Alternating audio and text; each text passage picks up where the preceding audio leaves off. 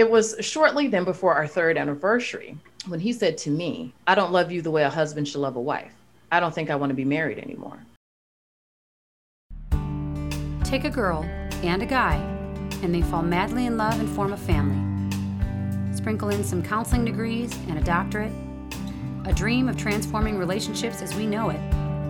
And 20 years later, we give you power couple Dr. Ray and Jean Ketkodian. And this is their podcast, Couples Synergy.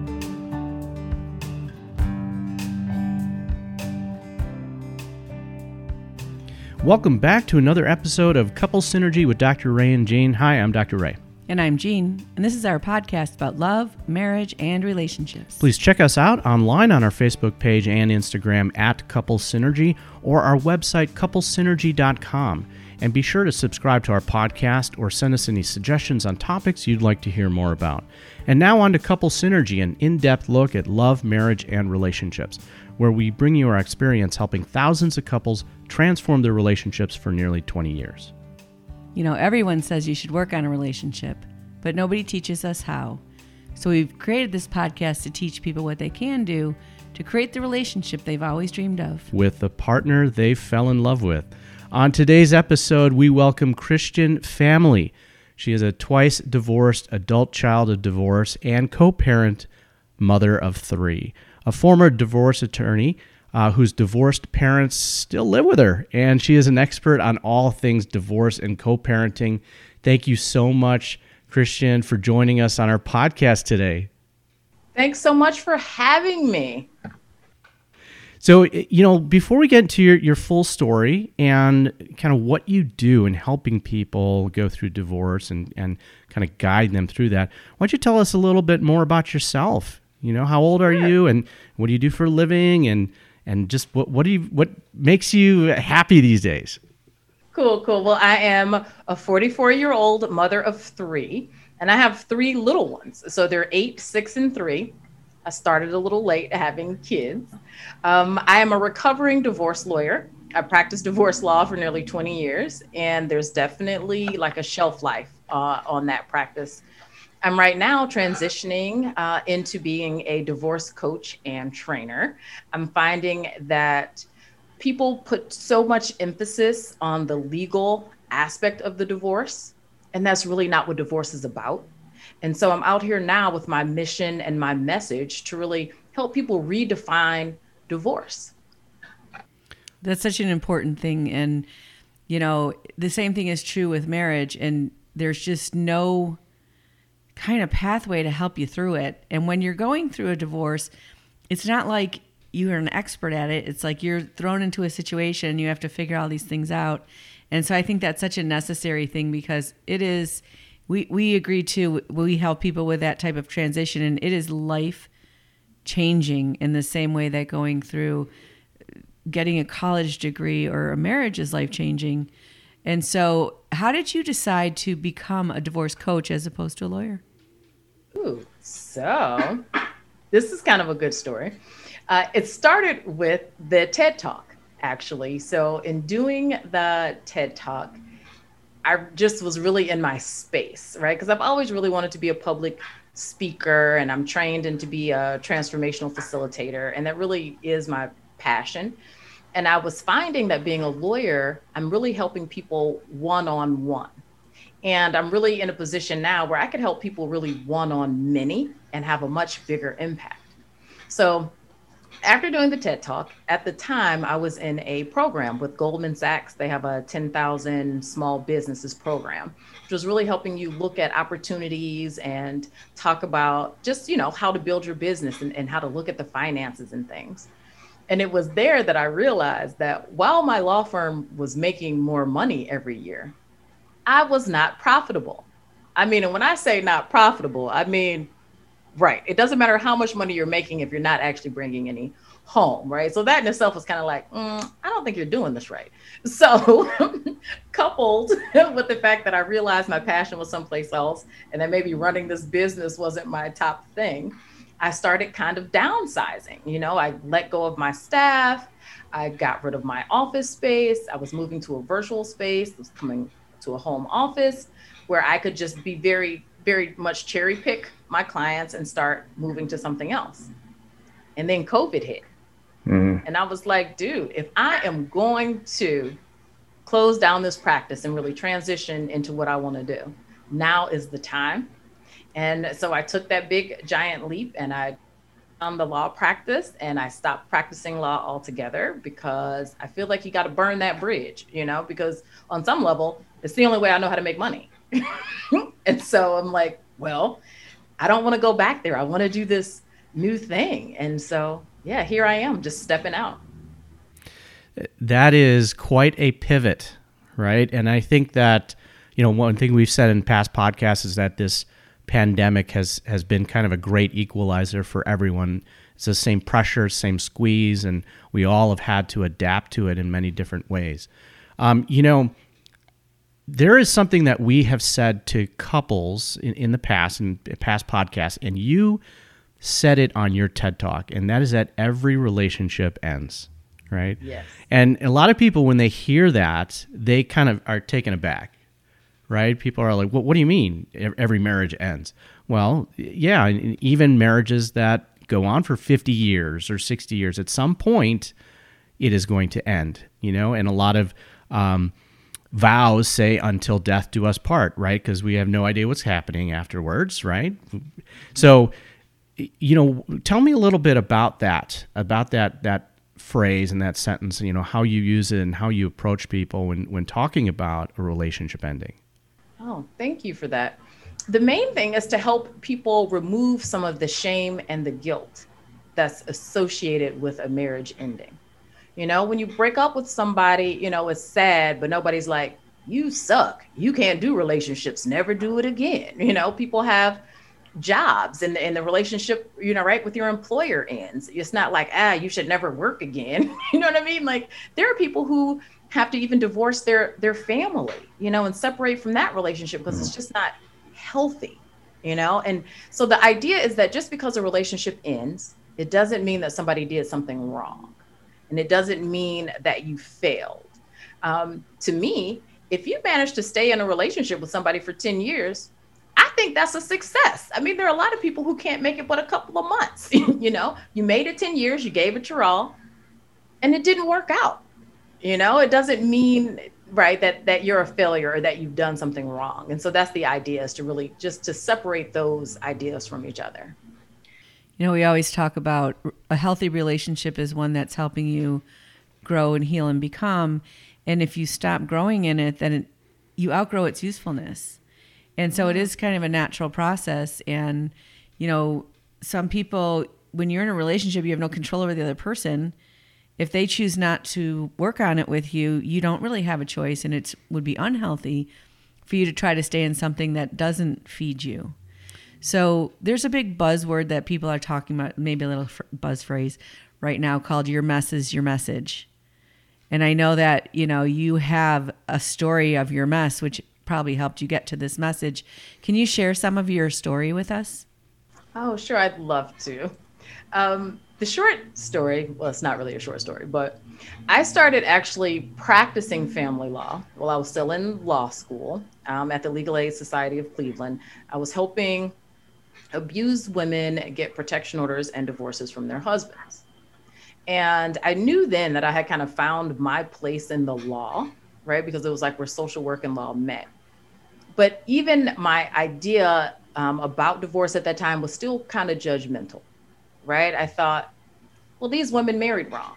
You know, they made poor choices, and that that's why they're divorced. Um, was judgmental about divorce because my parents had been divorced. You know, and I thought, ah, they should have worked harder. And even helping people with divorce all those years, it wasn't until I divorced myself the first time that I realized, wait, divorce can happen to you.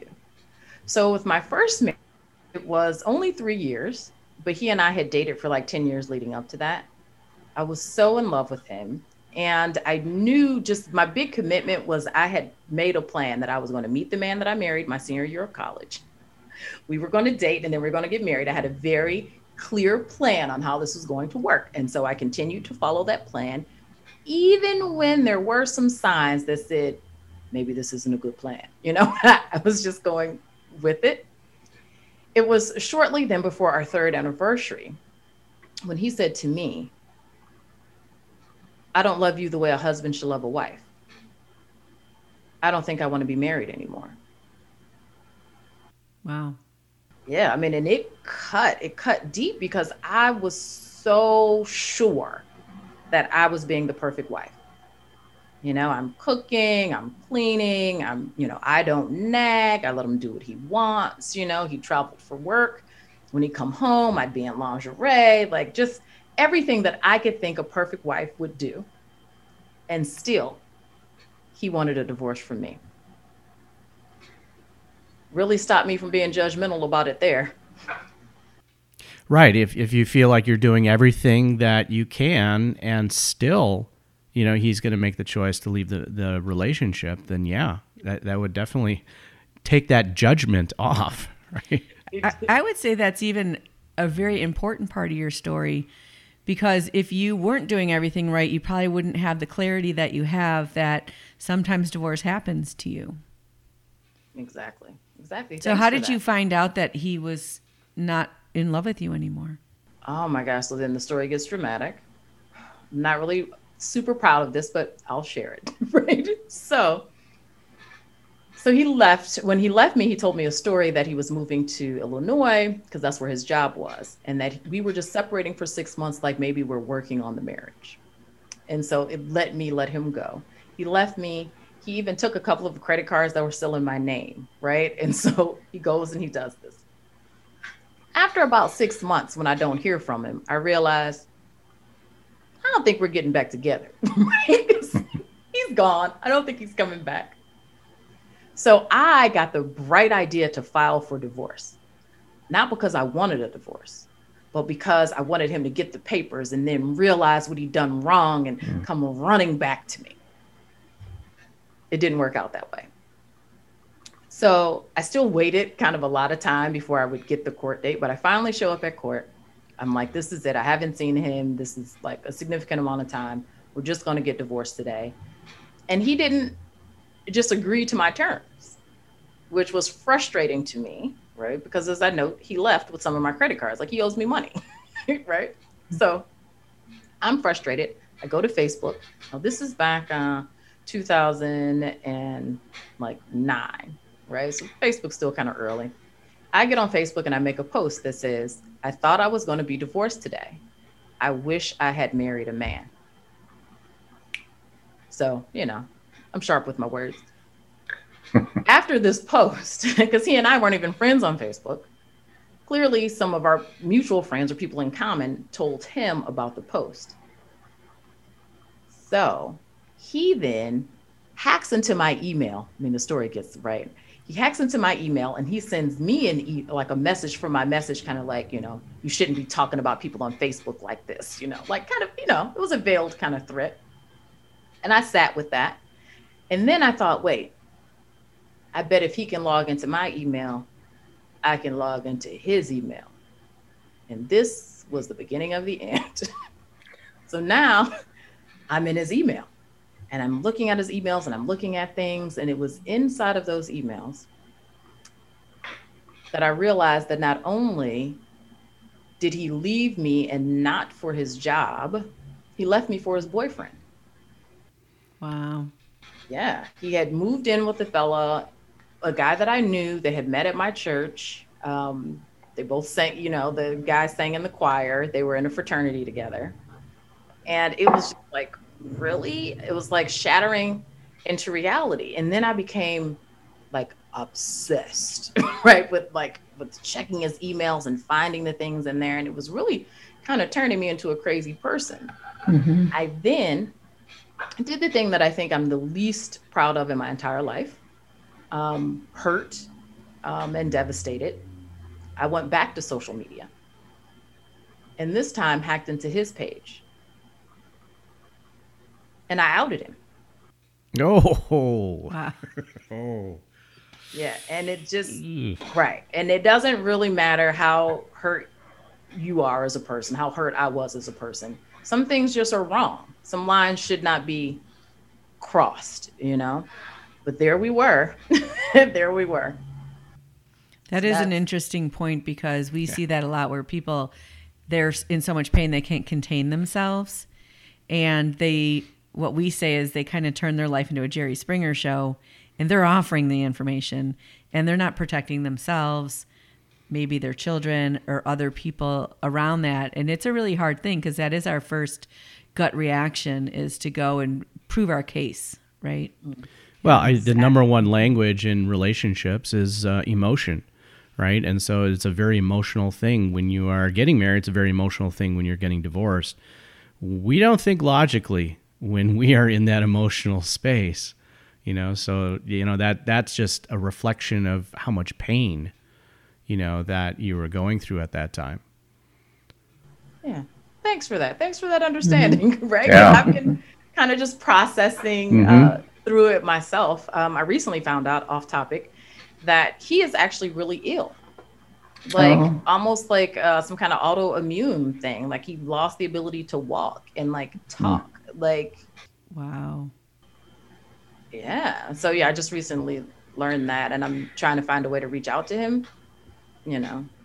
We we had Sounds actually like podcasted a, a a woman who had been married for how many years was she? married? 27 27 years, and her husband came out of the closet, um, and it was quite a shock. They had two kids, and quite a shock for her. And she talks about her process and how she went through that because that's that's a completely separate process than just getting divorced. It is. Oh my gosh. And thanks for that. Because here's another thing that I, I share sometimes with people. Um, because I was so committed to never being divorced, if he hadn't left me the way he did, if he'd have just shared with me that, you know, he had an attraction to men and that, you know, that that was his preference, I would have found a way to work that into the marriage because Yeah. I so desperately didn't want to be divorced. I would have st- spent the entire marriage really being rejected sexually because that's what was happening there. It's interesting because you know, listening to you talk, it really sounds like, and I think this is a mistake a lot of people make and a lot of women make, is we're having the relationship in our head, and we're having our relationship with the potential of what we've decided the person is, and not the reality of it, and we will visualize that world from that space and anything that doesn't fit we sort of discard. And i think that is something that especially younger women go through in life where they have to figure out i think what oprah said is when when someone tells you who they are you should believe them you know? And you probably looking back knew and saw where you just oh that doesn't fit i'm looking the other way. And even you know that brutal honesty of i would have made it work because my my goal my vision was that you know? And so on paper and obviously you were probably still financially supporting him if you had your credit cards yeah it's a very vulnerable position to be in what are some of the feelings and thoughts you had around finding out he was gay and what that meant to you and your person Thank you for that. It um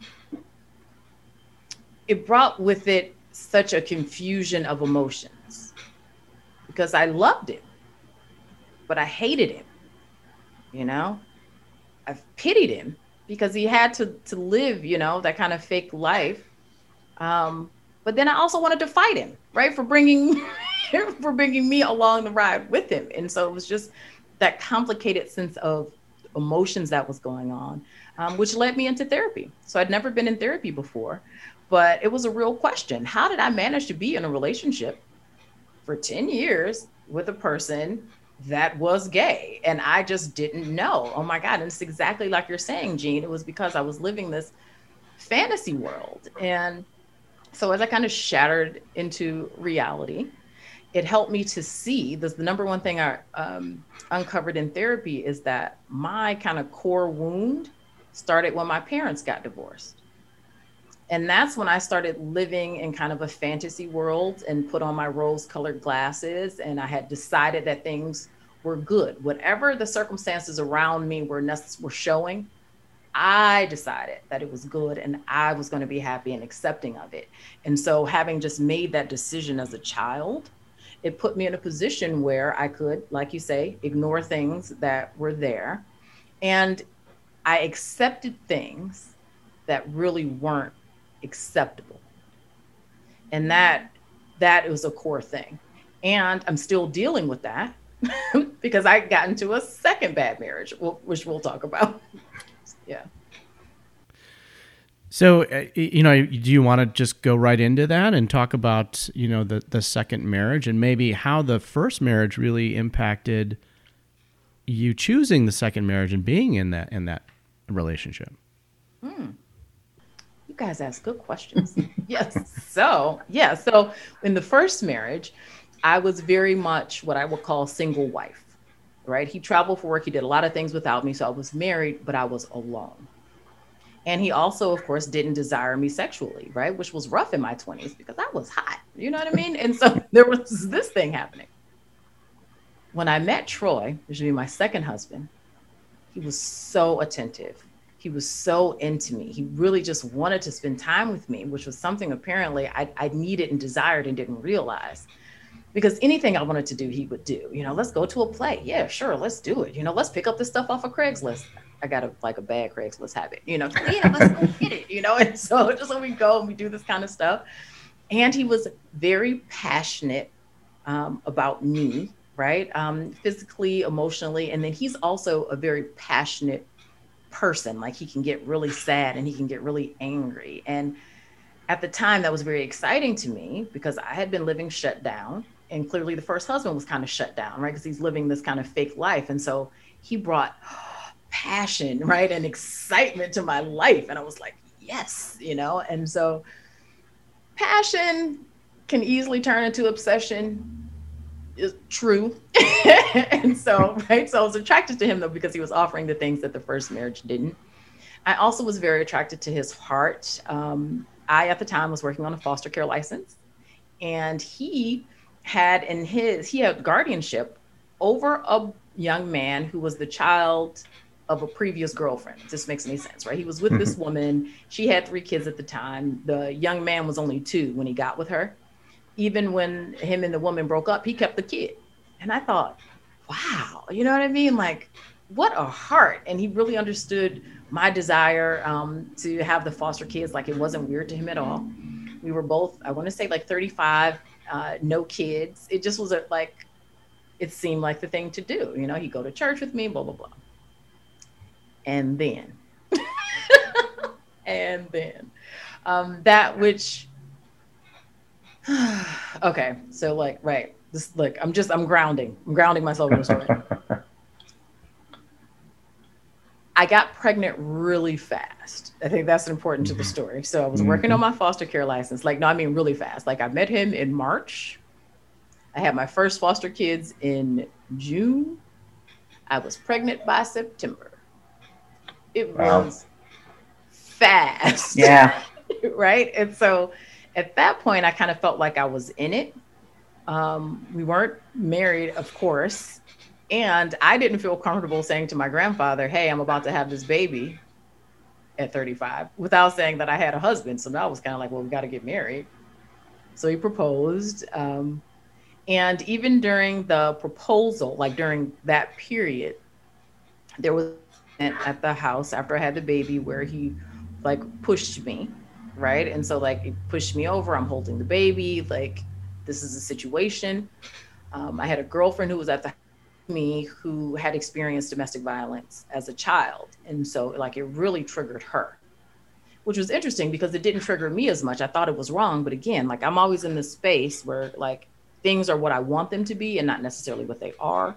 And there's no way in God's name that I would be in an abusive relationship, but it triggered her, right? And it triggered her till she was like, we got to get out of here. And so she packed up me, and my baby, the three foster kids, and she took us to her house. And me being the goody two shoes I am, I then contacted the foster care people to say, this isn't right, right? The reason kids are with me is because they're coming from these tumultuous backgrounds. And here I have them in a place where we're having to flee. And the foster care people gave me an opportunity to um, make a decision that I would get a protection order, a protection of abuse order uh, from him and keep him away because they wouldn't blame me for what he did as long as I was putting safety measures in place. Or I could let go of my foster care license and pursue a relationship with him. Wow. Yeah. It's uh, that- probably an easy choice at that point, right? Oh my gosh, right? I made the decision, right, to pursue the relationship with him because it felt like what I had to do because I had that baby with him. And it's then that I know now, looking back, that's when I made the decision that I was in that marriage. Like a decision had been made, and I would refuse to believe that I had made the wrong choice. Therefore, I had to make this marriage work.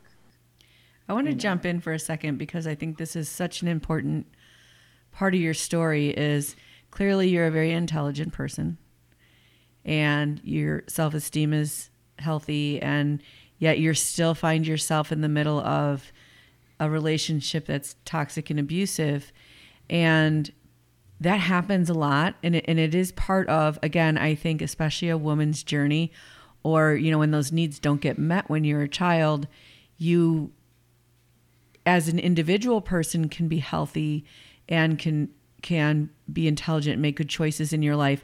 But then you get in a relationship and i call it the stupid hormone. It, it's like all of a sudden it, it's like this other thing sort of takes over where you you're logicking yourself in the relationship instead of trusting your heart and when i'm working with someone i'll say to them you knew in the first month and they'll say, No, I didn't. And I said, Yes, you did. And maybe it'll even be years later and they'll come back and they'll say, I did know in my heart. And I overrode that with my head because our domestication process teaches us that. And, you know, boys are more domesticated to, you know, get on the scrimmage line and bulldoze the kid in front of you and go for the goal. And they're taught unhealthy things in a different way. And girls are taught, think about everybody else, don't be selfish don't worry about you. And so we give everyone a pass when maybe we should not. And and so I really want to normalize this for people out there listening that it, it doesn't mean that you are a big mess. It means that this is a part of life that you're trying to heal. Mm-hmm. And so what happens from there in your story? Oh my goodness. So then from there, I keep trying to make it work, right? I'm just trying to make it work. I'm doing everything I can. We ended up having two more children. I, let's see, I helped him start a business, just anything to make him appreciate that I thought he was good enough for me. Because that seemed to be the underlying issue is he didn't feel worthy. He had this jealousy. He just didn't yeah feel worthy and so i'm doing i'm killing myself right to, to make him see that he's the one i want to be with that this is a good life that we have happiness here so i helped him start a business i would take him on trips um, i really was the primary breadwinner Did he in this. continue to be physically abusive all during this time? Yes, and yes, um, drinking uh, usually was the big catalyst to it. There'd be drinking, and the abuse was there. There'd be yelling, there'd be throwing um, of things, um, grabbing, and then he'd always say, "Well, I didn't hit you." You know, right? Like that was his thing. Like, no, because the, the, my prior girlfriend, like, I really beat her up. Thanks. you know, like so to him, right? Like if, if I'm not punching you in the face, it's not really abuse. Like that seemed to be his his message on it. And what did I know? I had never really been in an abused relationship before. It just it, it felt wrong, but like I was trapped in it. He spit in my face, which is really disrespectful And humiliating. Um, and humiliating. Yeah. You know, he called me nasty names and just, and I'd say to him, like, you're the only person who has such a low opinion of me. Why would you say this to me? Why do you feel this way about me? How did how did that impact you on uh, a physical health level and a mental and emotional health level? Mm, I had shut down completely emotionally. Um, physically, it was draining me. I was tired all the time. I would wake up tired. I'd go to bed tired. And it worked into the, the thing because he took care of the kids a lot. Like he, he was good with the kids when he had to, right? I was going to work. and because I was so tired, I felt like I couldn't, there was no way that I could be a single mom and take care of these three kids. I couldn't do it. I don't have the energy, I don't have the wherewithal. What helped me to realize that I was shut down is I had enrolled in an emotional intelligence leadership training. There are a lot of centers around the country. Here in Columbus, it's the next level trainings. I had heard about next level trainings really back in 2015, which is really interesting, but you know. I finally signed up for the workshop because I'm like, my business isn't growing the way I feel like my business should be growing, right? Like I'm just not making the kind of money I should be making what in fact is my limiting belief right? What's my blind spot? How what am i doing to stop myself from doing this? And so i go into the workshop to learn this information right? How can i make more money in my business? The workshop was scheduled for august the 3rd through the 5th of 2018 um, which was a cool date because august the 5th was my birthday. In another issue incident altogether in may i had made the decision to change my name right, to Christian was fun story. And the hearing ended up being on August the 2nd. So it was just the day before that workshop, just, you know, some stuff only God can line up. What I didn't anticipate was that on August the 1st, he would punch me in the face. Mm. So all of these years leading up to this, it's not abuse, it's not abuse. I didn't punch you in the face. And he punched me in the face and like blacked my eye. So now so it's public. The, right. Yeah. This is right. I go into the name change hearing with a black eye. I'm in this emotional intelligence training with the black eye. The whole time there's a sign on the wall that says, What are you pretending not to know? Wow. oh, wow.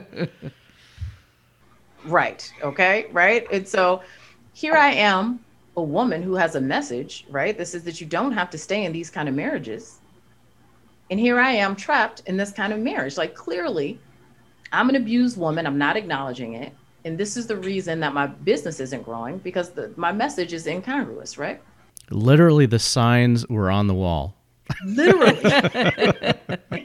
Literally, right? And so so this is the beginning of the training. So here's where like, right, because the question is what happened to me mentally Mo? How did I realize what's happening here? Right. So this is the kind of the wake up, right? Because an object emotion stays in motion. Let's act it on by intervening force, right? So this is my intervening force. So now I finished the workshop that weekend. That was the first three days. And then there's the second four days. It's a couple weeks later. So I leave the workshop knowing I'm an abused woman. What do you do with this? You know, like what do you do with this information, right? I still don't want to be divorced. I still don't want to be a single mom of three. I really just want him to quit being abusive. I'm right. That's what I really want is for him to be a different person.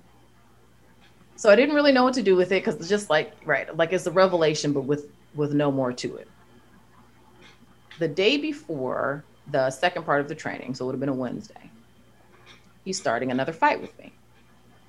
This time, I feel like I've got tools, right? I'm emotionally intelligent. I've studied this for three days, you know, so he's he's coming at me with all kind of stuff, you know, and I feel like I'm dodging the blows, right? Like Neo in the Matrix. You know what I mean? Like I'm I'm not going to engage right in this fight. I mean, he did everything that he could think of. You know what I mean? Like he ended up throwing something and breaking a television. He like stabbed the headboard of the bed like next to me. He threw um like a container of lotion or something in my head, like everything. And I see myself in the bed huddled because I'm holding my two little boys. And Zeke, if it's 2018, so Zeke was must have only been one, right? So I've got a, like a, the one year old, the four year old, and like I'm in the bed with the boys, and I'm saying to him, "You don't have to do this right now, like this. You know, you'll still be mad at me tomorrow. You don't have to do this right here, right now, in front of these boys." He finally, when he couldn't get a rise out of me, because I didn't like stand up, right? That was part of the thing. I did, I never s- stood up, right? Because that causes more engagement. I stayed down. He finally picks up the baby and he leaves with the baby. And in a different place, that that would have been the thing, right? That would have triggered me to like chase after him. But a voice in my head said, if he kills that baby, that's on him. And it was just it's a weird place to be. But what was I going to do if I jumped up? Like what what other bad thing was going to happen there, you know? So that was the Wednesday. I go to the training Thursday and Friday, and like they're really long trainings, so I'm kind of able to like miss him. I'm like he's calling me, he's texting me. I'm like, dude, I don't want to talk to you. I don't want to talk to you. So finally, Saturday, I said, I'll talk to you in the morning on Saturday. He comes into the bathroom, I'm in the shower, and sure enough, he's still having the same fight with me from Wednesday. Like the fight had not ended. He's in exactly the same place. And he says to me, What? Do you want a divorce? And in that moment, for the first time, I was honest. I said, Yes. Yes, I do. And it was like he opened the door and I ran through it because I, I didn't know how I was going to get out of this thing. And up until that point, what I wanted, I live on the loudest corner in the city. what I wanted was to not be divorced. And I had finally got to a place where no, what I wanted was to be happy. What I wanted was to be healthy. What I wanted was not this, you know. I made it to the training that Saturday, and it was it was an ordeal saying that with the the divorce. Like he threw a cup of coffee at me. Thank God it wasn't hot. You know what I mean? Like he took my car keys and threw them away. Like I couldn't go. Like it was all the things that I had dreaded when I had not broken up with him in the past you know, like, because it's dangerous too. Let's be clear, it's very, very dangerous for a better woman to tell the man that she doesn't want to be with him anymore. It's most likely that you're going to get killed at this time. I get out of there, I get back to the training, and I look in the mirror in the bathroom while I'm there. And I look myself in the eye and I said to myself, You are a strong, powerful, inspiring woman and I cried because I realized that I had not looked my own self in the eye. And I don't know how long. I had not said anything positive to myself, and I don't know how long. Somewhere in there, I had started to hate myself, and I was killing myself and destroying myself by just allowing all of that negativity to come at me. I was internalizing it. And I didn't realize how bad it had become. Like, how long had it been?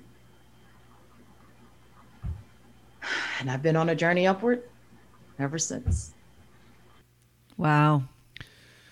That's a really incredible story. And, you know, what would you say right now if someone's listening to this that really is stuck in that and they are not seeing, you know, they're denying inside of themselves something? What would you say to them right now? Hmm.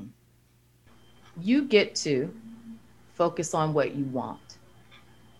And if what you want is not available to you inside of the marriage, then the marriage has exhausted its usefulness.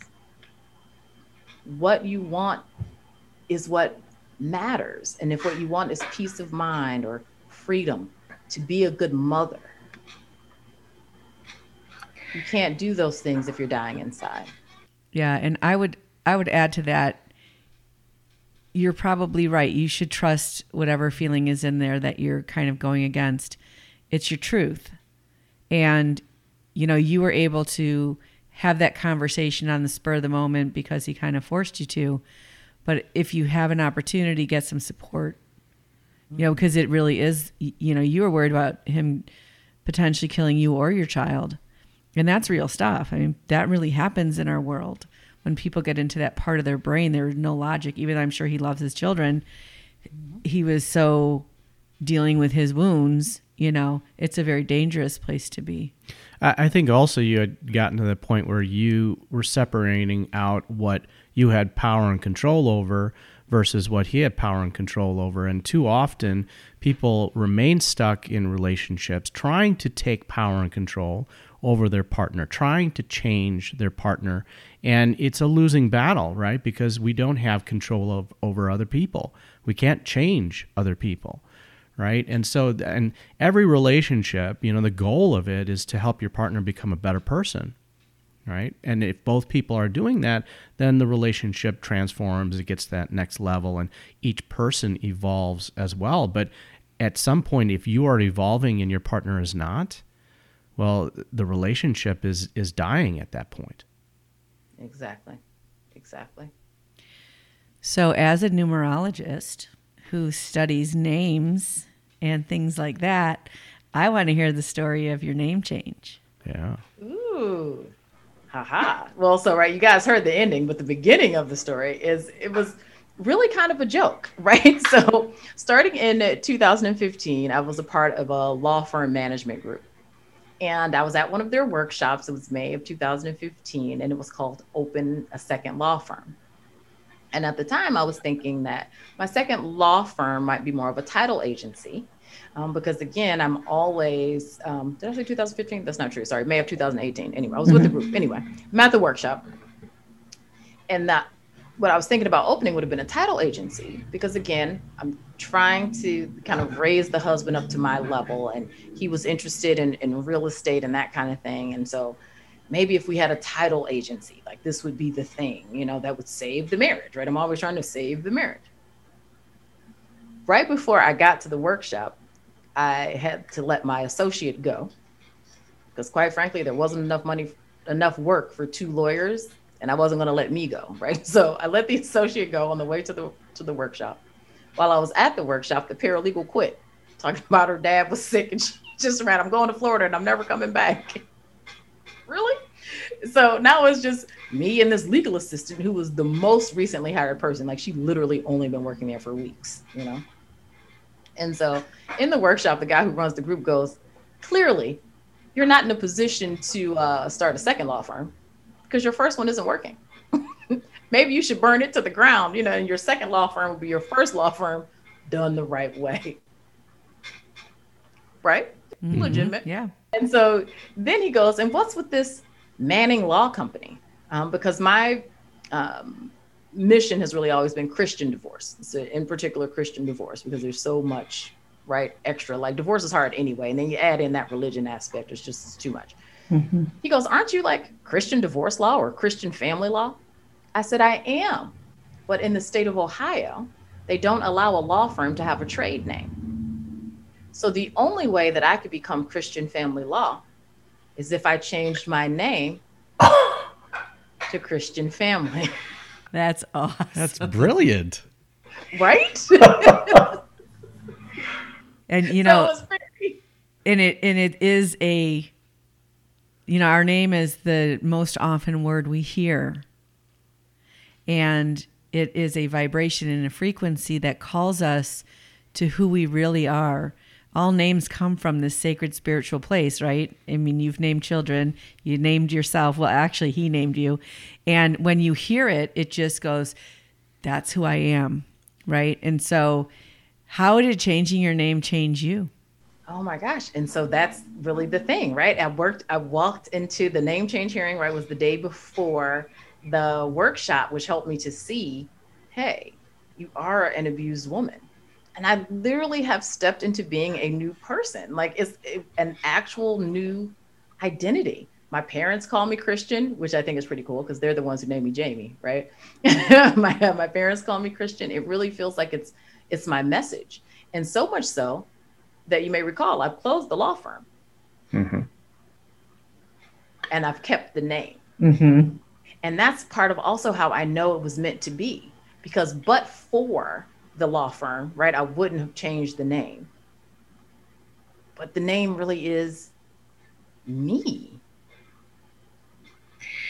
Yeah, it's almost like you were working through all that other stuff with your Jamie name that ran its course and now you're ready for the second stage of your life and to embody a whole different energy and frequency. I don't know if you've ever st- studied numerology, but it's fascinating, and especially for women who change their tribal name, right? When we get married, we change our tribal name. And it does, it takes time to adjust. And when you do that, and you can speak to this as well, Jamie died. Yes. Yeah. Yeah. How was that for you? Oh, wow. So, really powerful. I didn't anticipate it would be that way.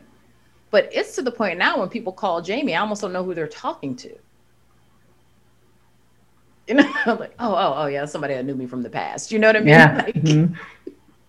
And I've been nice. Like, I don't correct like my grandma, but I have to let people know that no, it's the name is Christian. The name is Christian. I go by Christian. I am Christian now. Um, and it makes me feel like powerful you know, like taking that stand for my own name that way. Um, so yeah, no, I don't know much about numerology, but I do know that when you change your name, it it changes your number. Mm-hmm. Yep. And so changes everything. Yeah. Yeah.